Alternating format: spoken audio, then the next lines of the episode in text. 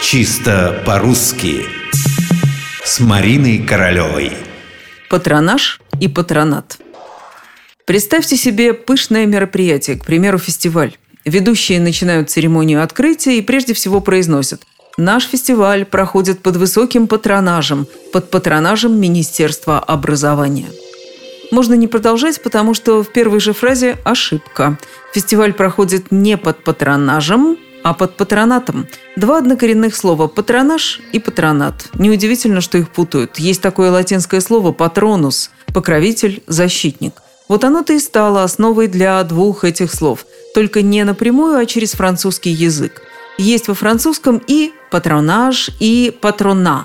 Прямые источники наших слов – патронаж и патронат – Давайте уточним. Патронаж – это регулярное оказание помощи на дому детям и некоторым категориям больных. Если вы растили малыша, наверняка знаете, кто такая патронажная сестра, которая, собственно, и осуществляет этот самый патронаж.